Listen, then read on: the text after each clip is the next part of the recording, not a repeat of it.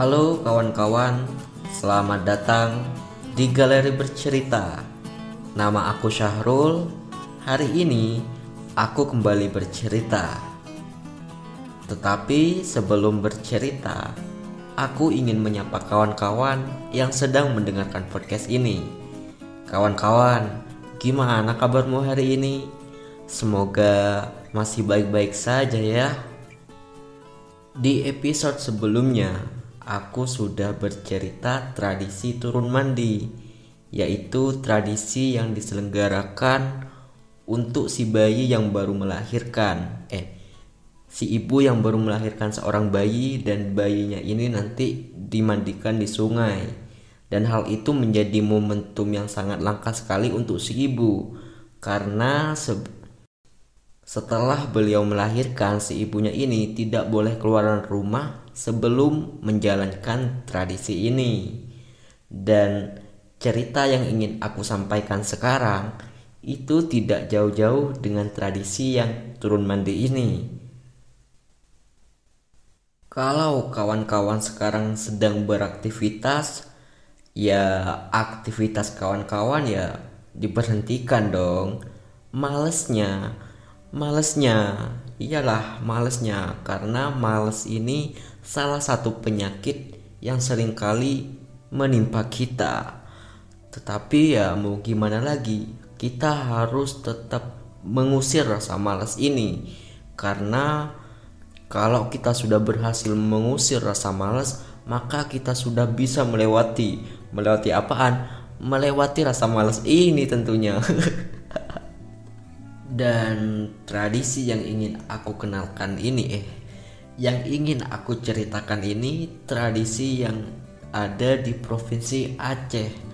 Ngomongin soal Aceh, Aceh ini merupakan suatu nama yang paling tertua di Indonesia. Umurnya saja kalau nggak salah ini ya sudah sampai 200 tahun lebih. Wah, tua sekali kan. Lebih tua dari Indonesia. Tapi meskipun lebih tua, Aceh masih bagian dari Indonesia dong. Dan dari sejarahnya Aceh ini memiliki banyak nama-nama pahlawan. Kenapa bisa begitu?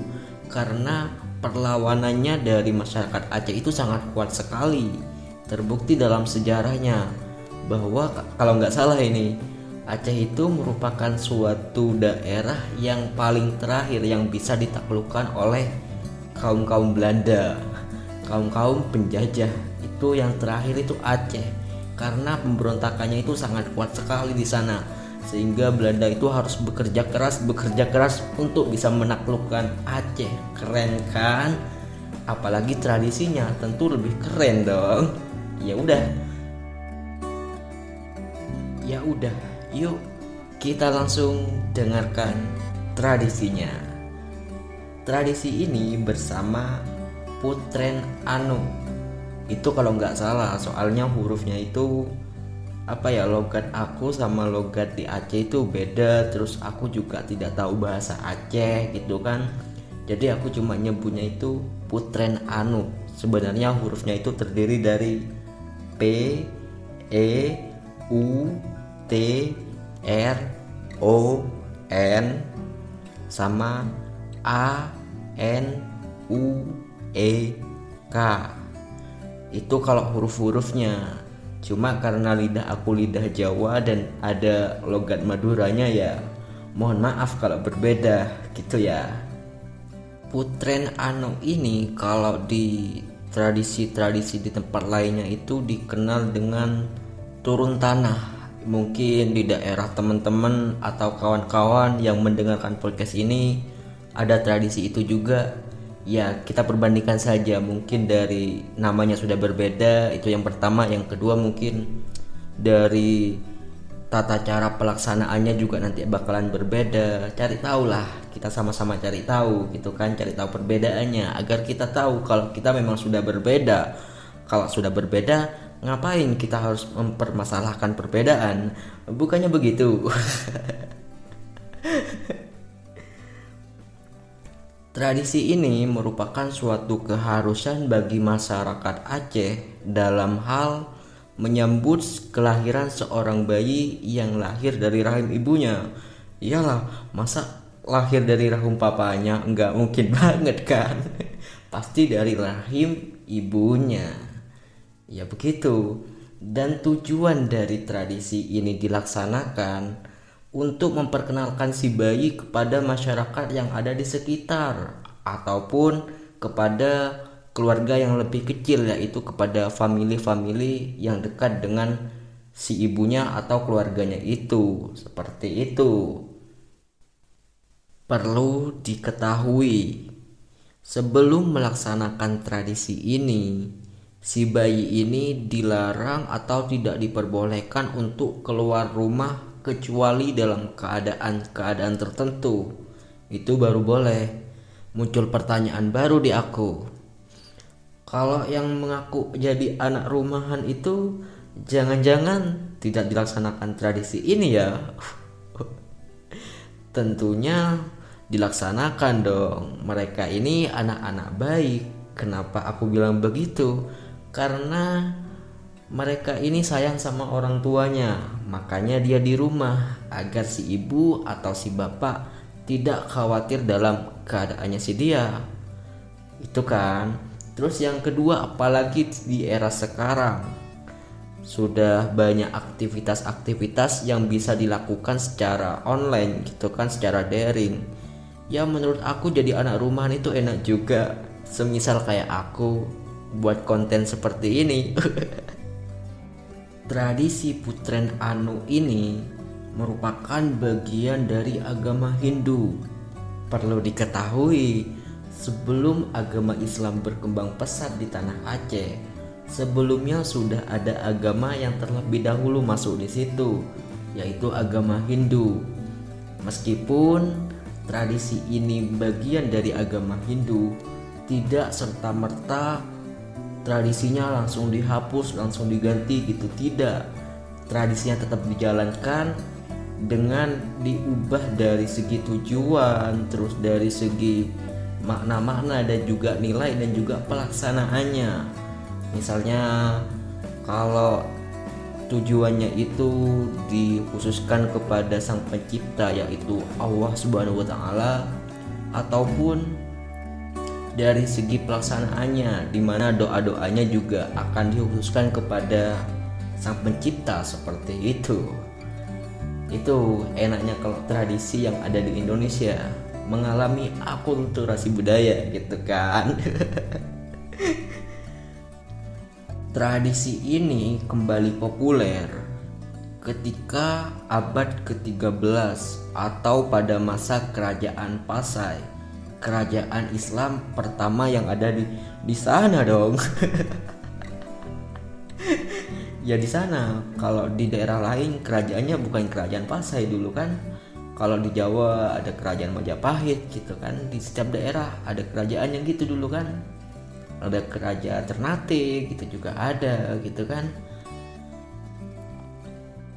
Nah, tradisi ini mulai populer di abad ke-13 abad ke-13 itu ketika masa kerajaan Pasai gitu kan.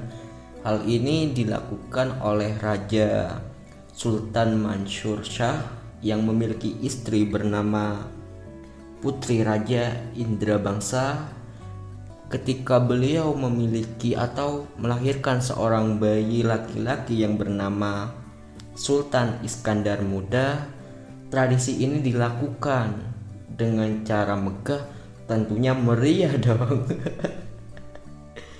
Pelaksanaannya itu sangat megah dan meriah. Hal itu terbukti ketika pelaksanaan tradisi itu dibunyikan suatu meriam itu dari acara mau mulai sampai selesai itu secara bersaut-sahutan terus menerus gitu. Terus juga setelah itu ada atraksi dari para pendekar saat mencincang batang pisang gitu. Itu kalau dari segi kemeriahnya. Sehingga masyarakat yang menonton tradisi itu terinspirasi untuk melaksanakan tradisi ini juga. Begitu kalau dari asal usulnya tradisi ini. Untuk melaksanakan tradisi ini ada beberapa syarat yang memang itu harus terpenuhi. Karena kalau nggak terpenuhi ya tradisi ini tidak bisa dijalankan. Begitu. Ya begitu. Untuk syarat-syaratnya itu sebenarnya cuma ada dua sih. Yang pertama itu pusijo pusijo ini tepung beras. Tepung beras ini dibuat dari berbagai macam bahan gitu ya. Yang teman-teman bisa cari melalui internet juga bisa cari di YouTube mungkin ada gitu kan. Cari tahu di sana gitu. Nantinya terus yang kedua itu ada bahan untuk acara nanti. Itu seperti tangga seperti halnya madu dan lain segala macamnya sih. Itu ada banyak hal-hal yang memang perlu dipersiapkan yang menjadi persyaratan dari untuk melaksanakan tradisi ini. Tetapi sebelum melaksanakan tradisi ini ada beberapa hal eh tetapi sebelum melaksanakan tradisi ini pastikan dulu si bayi ini laki-laki apa perempuan itu dipastikan dulu karena untuk melaksanakan tradisinya kalau laki-laki itu nanti bakal mencangkul tanah sekaligus mencincang pohon atau batang dari pisang atau keladi dan lain atau tebu. Itu kalau laki-laki. Kalau pelem eh kalau perempuan nanti tradisinya itu akan menyapu ataupun menampi beras. Yang maknanya itu kalau yang laki-laki itu agar menjadi pemuda yang pekerja keras kalau yang perempuan itu agar menjadi perempuan yang rajin. Seperti itu. Terus untuk pelaksanaannya itu tidak serta-merta dilaksanakan kapan saja gitu. Tidak. Ada aturan-aturan yang eh bukan aturan-aturan. Ada hari-hari yang itu bisa dilaksanakan di hari itu. Ada yang dilaksanakan pada hari ketujuh setelah bayi itu lahir. Itu sesuaikan dengan syariat Islam yaitu ketika akikoh gitu kan. Terus juga ada yang ke 44 hari. Ada juga yang kayak gitu. Terus juga ada yang ketika bayi itu sudah berumur tiga bulan, lima bulan atau tujuh bulan. Bahkan hal ini sudah tercantum dalam buku adat yang ada di di sana. Iyalah, karena kalau ada yang di sini namanya bukan buku adat sana, buku adat sini. Begitu kan?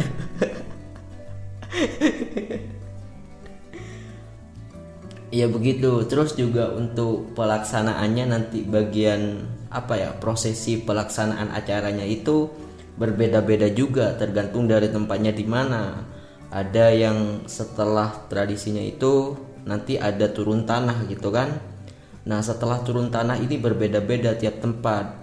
Kalau ada eh iya ada yang dilaksanakannya itu langsung setelah turun tanah dibawa keliling ke rumah warga-warga. Ada yang seperti itu. Ada yang dibawa ke masjid untuk dimandikan.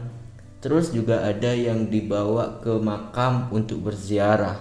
Itu kalau dari ya seperti itu terus kita langsung masuk ke pelaksanaan dari tradisi ini. Pelaksanaannya itu yang pertama rapat keluarga. Ini menjadi keharusan sekali karena kalau nggak dirapatin ya gimana nanti? Ini kan acara ini khusus untuk keluarganya gitu kan? Harus ada ininya juga gitu apa? Ada rapatnya dulu. Entah nanti yang bakal dibicarakan itu apa ya biaya untuk persyaratan-persyaratannya itu terus juga untuk siapa saja yang bakalan diundang begitu. Terus yang kedua itu mengundang tokoh agama tokoh adat sekaligus masyarakat di sekitar. Biasanya sih kalau di sana itu tokoh adat sekaligus sama tokoh agama jadi satu. Itu yang harus diundang karena beliaulah nanti yang akan memimpin dari tradisi ini Terus yang ketiga itu ya prosesi pelaksanaan dari tradisi ini yang sudah aku ceritakan tadi. Seperti halnya kalau laki-laki harus mencangkul tanah, terus juga setelah turun tanah ada berbagai macam bentuknya gitu, ada yang dibawa ke makam gitu itu termasuk dalam rangkaian acara atau prosesi acaranya seperti itu teman-teman.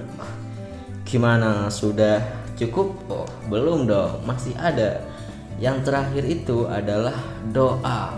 Eh, kok doa? Yang terakhir itu adalah makan bersama dari hidangan yang sudah disiapkan keluarga. Ini merupakan acara inti bagi si perut dong, pastinya.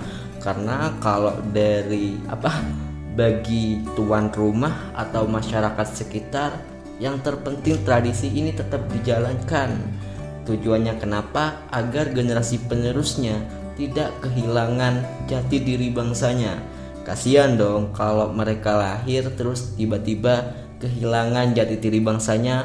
Nanti bisa saja dia akan menirukan dari negara-negara lain, bangsa-bangsa lain gitu kan. Gak asing juga kan. Itu saja ceritaku pada episode hari ini. Seperti biasa, kalau ada yang kurang ditambahi dong. Kalau ada yang lebih ya dikurangi karena yang enak itu yang pas dan yang pas itu selera orang beda-beda gitu kan. Ya begitu. Terus jangan lupa dengarkan episode-episode sebelumnya karena episode yang akan mendatang tidak diproduksi sekarang. Itu saja, sampai jumpa episode berikutnya. Dah.